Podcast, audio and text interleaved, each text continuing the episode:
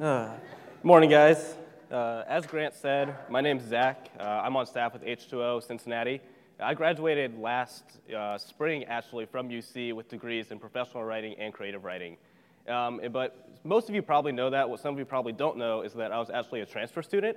Uh, so I started off my college career at Malone University, which is about four hours north in Canton, Ohio. Um, it's like a small 2,000 person Christian college. Uh, not many people there. It's kind of like a little bubble of a Christian world there. Um, and while I was there, I was on the swim team. I was almost like a spiritual leader of the swim team as one of two Christians, two of the Christians on the men's team. Um, I was go- working to become a student chaplain within the dorm my sophomore year. Um, I was doing all these religious things while at Malone. I had a really close connection with the campus pastor. Um, and when I, I, ended up getting injured during swimming, tearing my labrum, and it was one of the biggest factors that caused me to transfer to Cincinnati. Um, and upon transferring, um, it took me a while to get involved in a church, but after I got involved in H2O a little bit, like very small amount involved, I heard about this program called The Well. Um, and if you don't know what The Well is, it's essentially our discipleship program. And so what we do during that is you get paired with a mentor, um, like that you meet with them, you meet with them weekly, and it's essentially like a church membership class where you learn about the church, learn how you can use God's gifts to glorify the kingdom. Um, and then after the well, you have a thing called deeper waters, uh, which you have to be able to go through the well and graduate the well to enter deeper waters, which is simply dive into Scripture more. We've done some on evangelism. Perkle's taught a lot on books of the Bible, such as Isaiah or Ezekiel. Um, and I went into the well with a complete opposite mindset than you should have. Um, some of you here can probably attest to this, but I went into the well with this mindset of I was a student chaplain. I was working to become a student chaplain. I did all these religious things. I don't need the well. Um, I should just jump to deeper waters. Like, I'm better than this. The well is below my knowledge at this point. Um, and as a result, went through the entire well, and I don't remember a single thing that I learned during the well. I've since joining staff, I've since like looked back on the, all the well notes and like, oh yeah, this is during the well. I've taught a well, and I'm like, oh, I don't remember learning this. Um, I remember teaching on it now, uh, and it got back to this aspect where I was completely blinded by my pride in order to understand that God was trying to teach me something in that time. Like, if I would have listened and used um, and like put my pride aside, there was a lot that I could have used from the well in that moment to push me a lot closer to God. Um, and I tell this, that story this morning for two reasons. One, we're going to be going through the parable of the Pharisee and the tax, tax collector, which you know anything about it, it hinges heavily on pride. Um, and two, I'm not up here preaching from a pedestal or anything. Like, pride is something that every single one of us deals with, and it's something that is a struggle throughout our entire lives. Um, and so, this is a lot of what God's been teaching me recently. Um, so, I'm speaking to you as somebody who is currently learning this as well. Uh, so, I'm going to pray and then dive into the scripture. Heavenly Father, we just thank you for this uh, time to come here and worship you, learn about your word um, and lift your name up, Lord. Um, we pray for the churches around the world that don't have this privilege to gather large like this and have to hide in their basements uh, for fear of persecution, God. Uh, we give you praise this morning for who you are, your character. Um, and I simply ask that you that you speak through me. There's not my words, there's your words. And if I speak of any, if I say anything that's not of you, that it falls upon deaf ears. Um, God, we praise you for who you are. Amen. Uh, so we're going to be, if you have your Bible with you, it's going to be up on the screen if you don't. We're going to be in Luke 18, 9 through 14 this morning. Uh, so to read that, says, To some who were confident in their own righteousness and looked down upon everyone else, Jesus told this parable. Two men went up to the temple to pray, one a Pharisee and the other a tax collector. The Pharisee stood by himself and prayed, God, I thank you that I'm not like other people, robbers, evildoer, evildoers, adulterers, or even like this tax collector. I fast twice a week and I give a tenth of all I get. But the tax collector stood at a distance. He would not even look up to heaven, but beat his breast and said, God, have mercy on me, a sinner. I tell you that this man, rather than the other, went home justified before God. For all those who exalt themselves will be humbled, and all those who humble themselves will be exalted. Okay, so I want to give, a little bit of background on the book of Luke first. Um, so it's one of the three synoptic gospels, uh, which is essentially a fancy word for the Gospels of Matthew, Mark, and Luke, and that a lot of their stories are the same. They're told from different perspectives, but they cover the same material a lot of times. Um, and Dr. Luke, who wrote the book of Luke and also the book of Acts, um, was most likely a Gentile. He was a physician in his time. Um, and one of his primary goals was writing, when writing his gospel, uh, which is one of the things that separates him from Matthew and Mark, is that he was writing it to show the place of the Gentile Christians in God's kingdom. Uh, so up until that, up until Christ, essentially, the God's kingdom referred to the Jewish people, God's chosen people. And when Christ came, that kingdom was then expanded to the Gentiles and the Jews. And so Luke, as a Gentile, was writing to his people saying, hey, like, we can, righteousness is now offered to all of us, Gentile or Jew. Uh, you see this in Paul's letters, you see this in throughout Luke's gospel of him getting to this. Um, and so this is one of Luke's core themes, is that how people are justified and restored to relationship with God. And so as, as we dive through the scripture, keep that theme in your mind. Uh, so I'm essentially just going to go through verses 9 all the way through it um, and dissect these. So starting with verse 9, um, I think we can often overlook opening sentences in parables and books of the Bible, just like, oh, this is nothing, like the genealogy of Matthew. I doubt anybody has ever fully read that. And if you have, praise to you. um, um, and so I think the introductions are extremely important because if we just jump to the meat of the story, we often, story, we often miss what the story is actually about. Um, and so in verse 9 it says, To some who are confident of their own righteousness and look down on everyone else, Jesus told this parable. And so, right here, we, we can pull out two key things. Uh, first, the audience. Uh, so, we see Jesus addressing specific people throughout the Gospels. Um, more often than not, he's addressing the Pharisees, uh, which is a Jewish sect. Um, and this parable is unique because Jesus is not addressing the Pharisees, but anyone that was confident of their own righteousness. Um, and then, as a result, they look down at everybody else. Uh, and then we also get the speaker from that as well. So aside from simply announcing the, who spoke the words, like if you have a red letter Bible, you can obviously tell that Jesus wrote this. Luke says that Jesus wrote this. I think one of the other key reasons that uh, Dr. Luke pulls out and specifically says, hey, this is Jesus speaking, is because he often speaks in riddles. Uh, so Jesus speaks in these hard to understand parables. He speaks in lofty language that not everybody understands. And so when you see that, you see those red letters in your Bible, you see the words Jesus said this, it's kind of a call to us to put on the brakes and really pay attention to what is actually being said here. Uh, so in verse 9, we get the audience, the reason for the parable, and the speaker. Um, and then in verse 10, we get the setting of the parable and who is involved. Uh, so it reads Two men went up, went up, to the temple to pray, one a Pharisee and the other a tax collector. Uh, and to to us in our day and age, the term tax collector may seem a bit foreign, or even if it doesn't, it's hard for us to fully understand why Jesus would choose to use a Pharisee and choose to use a tax collector in this parable. Um, and so tax collectors were seen as traitors to the Jewish culture at the time. Um, and you have to remember that at this time, the Roman Empire had control over Israel, which is the promised land that God called his people out of Egypt to deliver them to. And so this is a foreign nation that had control over the land that God promised to the Jewish people. Uh, and so, and the tax, collector, tax collectors were Jewish people who chose to work for the Roman Empire. Uh, so, a good uh, analogy would be um, if you think of Nazi occupied France. Uh, if you think of a French person during that time, willingly choosing to work for the Nazis who had control over their country. The, the French people would not like that person. They would be a traitor to the French people. And the same was seen as, as tax, tax collectors, wow, um, to the Jewish people. Um, and then on the other, other side of the spectrum, you have the Pharisees, which they are complete polar opposite, opposites. The Pharisees are the most populous Jewish, Jewish sect during the time. They upheld the law, they were seen as righteous people, um, and yet they're the people that Jesus often calls out in the Gospels. Um, and so those are the two characters we have within this parable. Um, and so to talk about the setting some more, I don't want to spend too much time here, but I think it's important to understand the setting uh, to fully understand what's happening.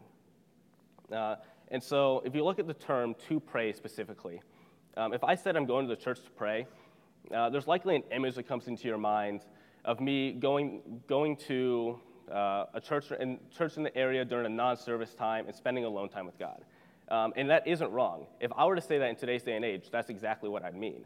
Um, but in uh, Semitic speech, the term to pray refers to both private devotional prayer and public worship. Um, and since Luke says two men went up to the temple to pray, um, he is referring to a time of public worship. And in those times, the only daily service in the temple was the atonement offerings uh, that, that, took place at dawn and at 3 o'clock in the afternoon. Um, and during those atonement, offerings, you, ha- you, would have the blood of a lamb that was sprinkled on an altar uh, to atone for the sins of Israel. And then at a certain time in the ceremony, the officiating priest would enter into the outer part of the sanctuary, um, and the rest of those in attendance would enter into private devotional prayer to God. Uh, and so, for the rest of this parable, you can assume that it happens after the priest went into the outer part of the sanctuary and the people are giving private prayers to God. Uh, so, with all that in mind, we finally get to like the meat per se of the story um, in verses 11 and 12. So the Pharisee stood by himself and prayed, God, I thank you that I am not like other people, robbers, evil evildoers, adulterers, or even like this, this tax collector. I fast twice a week and give a tenth of all I get. So before anything else, I want to point out that fasting twice a week, as the Pharisee said it, um, is not a part of Mosaic law. So the law only commanded Israelites to fast on the annual Day of Atonement, and the Pharisees chose to add to the law um, to fast like before and after the Day of Atonement, and then also on all the other two major feasts during the year. So the Pharisees added from one fast a year to 12 fasts a year. And then this guy takes it a step further and says, I fast twice a week.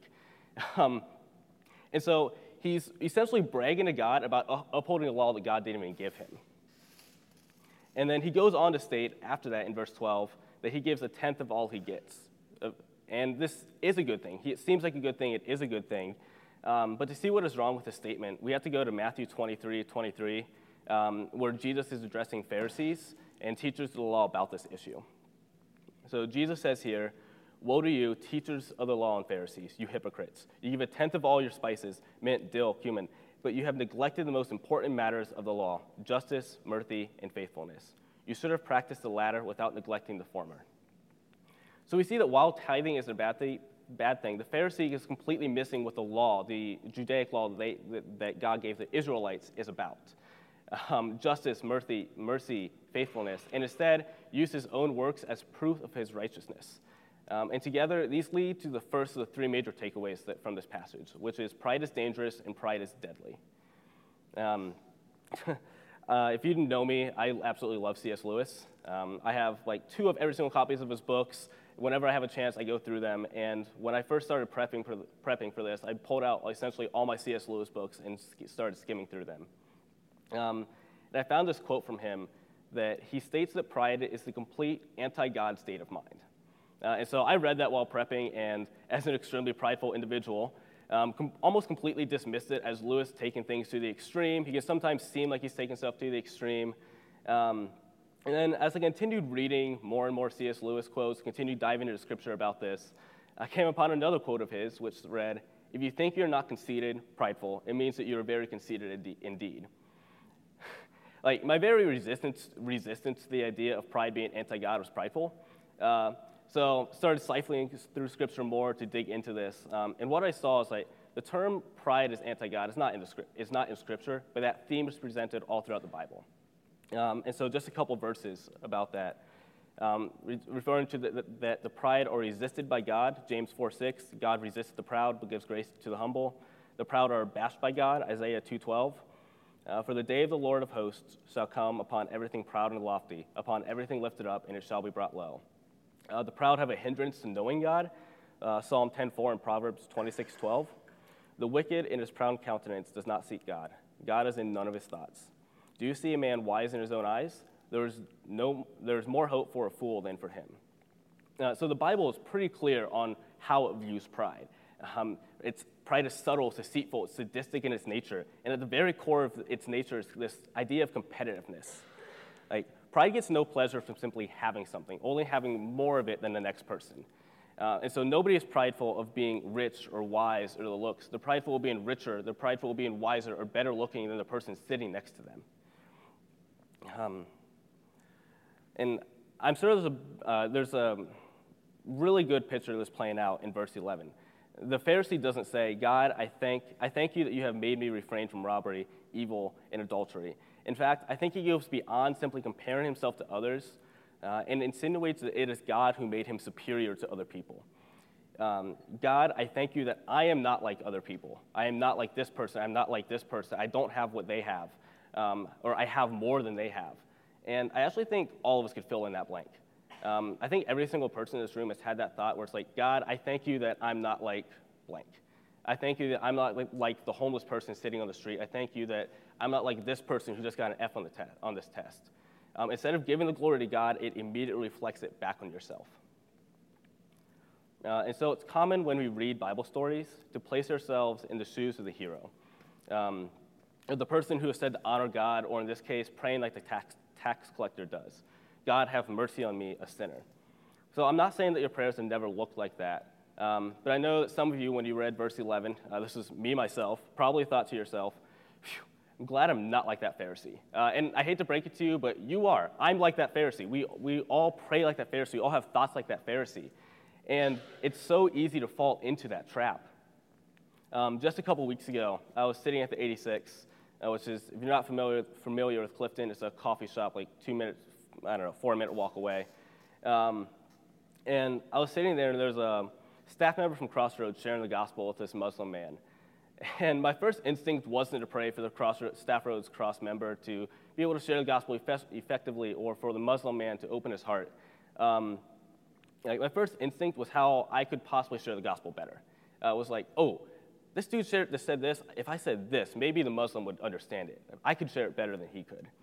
Um, and whether that's true or not really doesn't matter. Uh, the Spirit can work through anybody. Um, and so by thinking that, I not, not only diminish the power that the Spirit could have working through that person and in the Muslim man's life, um, but in what should have been an opportunity to worship God, I worship myself instead. Um, and I think every single one of us falls into that trap at times, where no matter what happens, if we receive something, if we get something, if someone gives us a compliment, instead of giving that back to God and thanking God for that, it's, oh, yeah, I am better looking than this person, I am richer than this person, and it takes it all back on yourself. And this is why pride is so dangerous. Uh, it's that no matter how, no matter if you fall on the side of pride where you think too highly of yourself and oftentimes put yourself in the shoes of God, or if you think too lowly of yourself and think, think of yourself as worthless and diminish the value that God has placed upon you, um, it's still keep you, keeping you from experiencing the full intimacy of, of a relationship with our God. Um, and so if that doesn't make sense, think of it this way. If you fall on either side of that spectrum, then you are, then you are repeatedly putting yourself in the courtroom to prove your worth. When the simple truth of the matter is that Christ already did that for you. And um, that leads into verse 13 and my second point, which is that true humility can only be found in God. Uh, so looking at verse 13, it reads, But the tax collector stood at a distance. He would not even look up to heaven, but beat his breast and said, God, have mercy on me, a sinner. So, to preface this verse, I want to look at where it says the man beat his breast. Um, for us, this likely doesn't seem like an abnormal thing to do. Uh, we see football, football players do it all the time upon scoring. They'll like spike the ball, jump in the air, roar, or if they're on the Steelers, like a pitiful little meow. Um, uh, they're like pounding their chest like a wild ape. And it's odd how we often associate with pride. I doubt any of you have ever like watched a football game, seen a football player do this, and thought to yourself, hmm, that guy's super humble. Like, that's not a thing that comes up. Um, but that doesn't exist in Eastern, Eastern culture. In Eastern culture, um, only women beat on their chest. It's not a thing that's done by men. And actually, the only other place we see this happen in the Bible where a man beats on his chest is at the crucifixion of Jesus. Um, and so Luke 23, 44 through 49 reads It was now about noon, and darkness came over the whole land until three in the afternoon, for the sun stopped shining and the curtain of the temple was torn in two. Jesus called out with a loud voice, Father, into your hands I commit my spirit. When he said this, he breathed his last. The, cent- the centurion, seeing what had happened, praised God and said, Surely this was a righteous man. When all the people who had gathered to witness this, this sight saw it took place, they beat their breasts and went away. But all those who stood but all those who knew him, including the women who had followed him from Galilee, stood at a distance watching these things.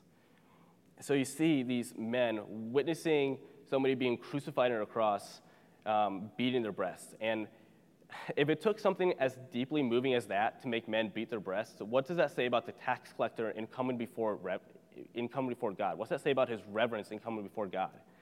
Um, he understood that the gifts God gave him were just that gifts. They were given to him by the grace of God alone, not because of anything he had done. He understood that God was the one sustaining his very life, that God was the one he was coming before and praying to. Um, and that was the same God that time and time again throughout history, he had demonstrated his power by saving his people, even when their eyes were everywhere but him. Um, this, ta- this man understood that, this, that he had nothing to be prideful about because everything he had was from God. Uh, and this is why he comes before God. Um, he is so moved that he beats his breast and prays a short yet profound prayer God, have mercy on me, a sinner. And you see the difference here between his prayer and the Pharisees, uh, and it's staggering. The Pharisee's prayer is all about what he had done to make, make him righteous. And the tax collector's prayer was about what he had done to separate him from God and humbly asking for God to make him righteous in return. Um, and if, if you haven't read The Freedom of Self Forgetfulness uh, by Timothy Keller, uh, read it. It's like 40 pages, print big enough that your grandma could probably read it without her reading glasses. Um, and it's absolutely jam packed with truth. Uh, in it, Timothy Keller says this about humility. C.S. Lewis says in Mere Christianity, or C.S. Lewis in Mere Christianity makes a brilliant observation about gospel humility at the very end of his chapter on pride. If we were to meet a truly humble person, Lewis says, we would never come away from meeting them thinking they were humble. They would not be always telling us they were a nobody, because a person who keeps saying they're nobody is actually a self obsessed person. The thing we remember from meeting a truly gospel humble person is how much they seem to, totally, to be totally interested in us. Because the essence of gospel humility is not thinking more of myself or thinking less of myself, it is thinking of myself less. Gospel humility is not needing to think about myself, not needing to connect things with myself. It is an end to thoughts such as I'm in this room with these people. Does that make me look good? Do I want to be here? True gospel humility means I stop connecting every experience, every connection with myself. In fact, I stop thinking about myself, the freedom of self forgetfulness, the, the blessed rest that only self forgetfulness brings. Right? Tim, he's saying here that gospel humility is not putting yourself down or thinking less of yourself or thinking of yourself as worthless. Um, it is merely thinking of yourself less. And there's no, there's no one better to look to for this than Jesus, um, who straight up said he came here not to serve, but or not to, yeah, not to serve. What is it? Oh, yes, there we go. Came here to serve, not to be served, and we are called to imitate him and trust in his righteousness and not our own.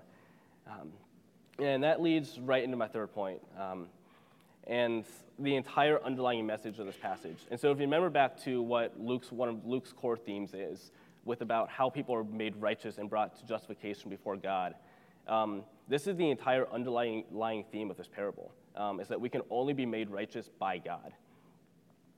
Uh, so, I want to delve a little bit into what the term righteousness actually means, um, and in our world, in the Greek and Hellenistic world, and often refers to somebody who is generally moral, obeys the law, is seen as a good person. Um, you look back at the Pharisees' words, and we see that this is, this is how he defines righteousness. He talks all about what he has done. It's about what he has done. It's about how he's followed law. It's all about how he's a good person and gained his own righteousness.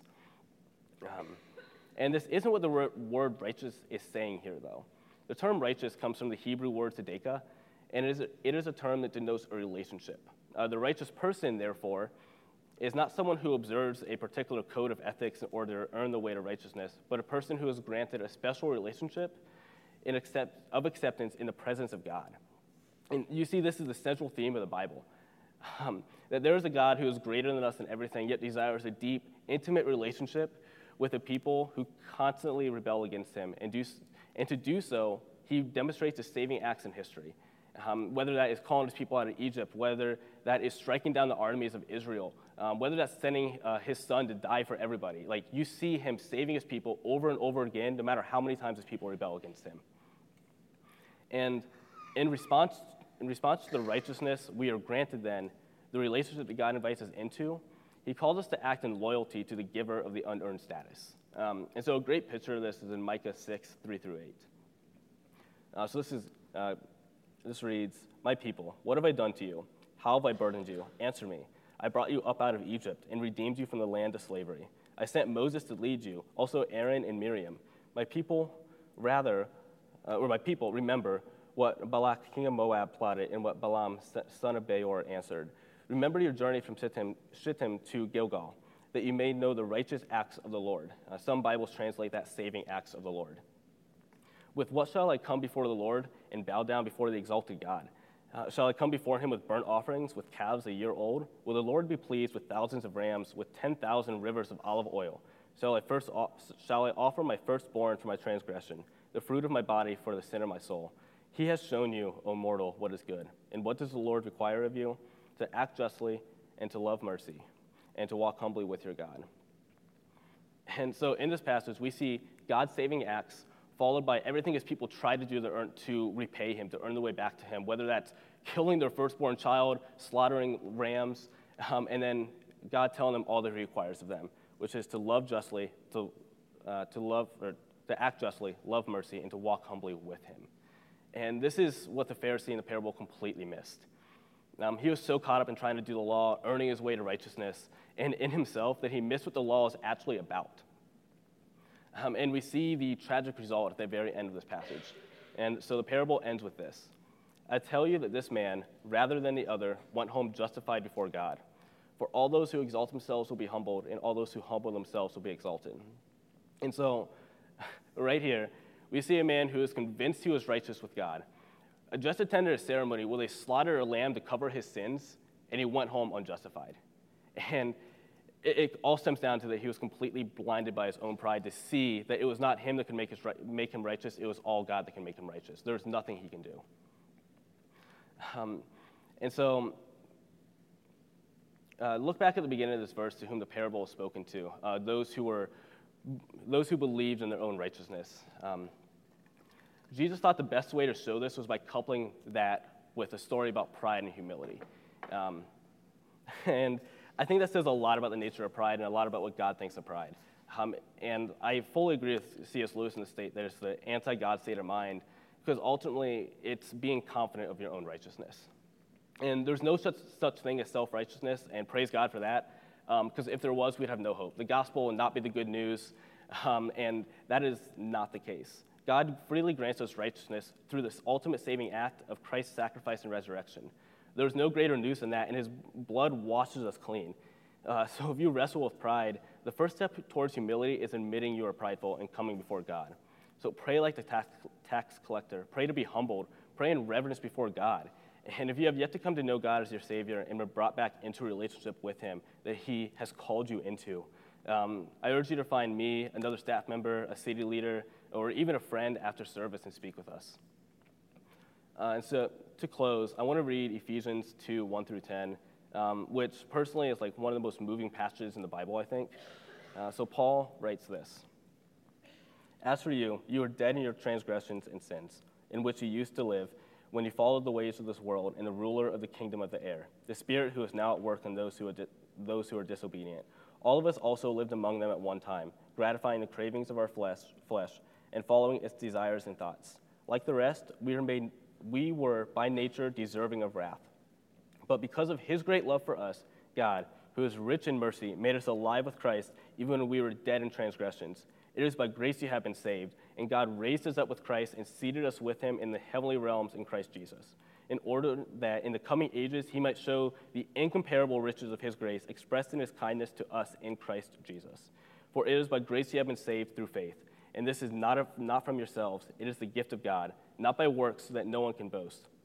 For we are God's handiwork, created in Christ Jesus to do good works, which God prepared in advance for us to do.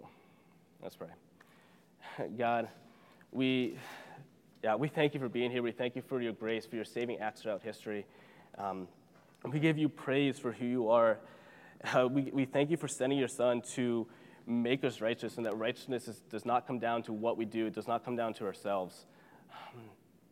Lord, simply pray that anybody here who does not know you um, would, come, would find you, um, that, you, that they would find somebody to speak to after the service, God, um, and that you would just be moving in their hearts. God, I thank you for everything that you've done for us, everything that um, you've called us out of, the sin that you've called us out of, God. And Lord, I pray for humility for everybody here, um, that we all here struggle with pride. And I just ask that you help us accept humility, help us accept true gospel humility, um, and not thinking of our, not thinking less of ourselves or putting ourselves down, but thinking of ourselves less and thinking of you more.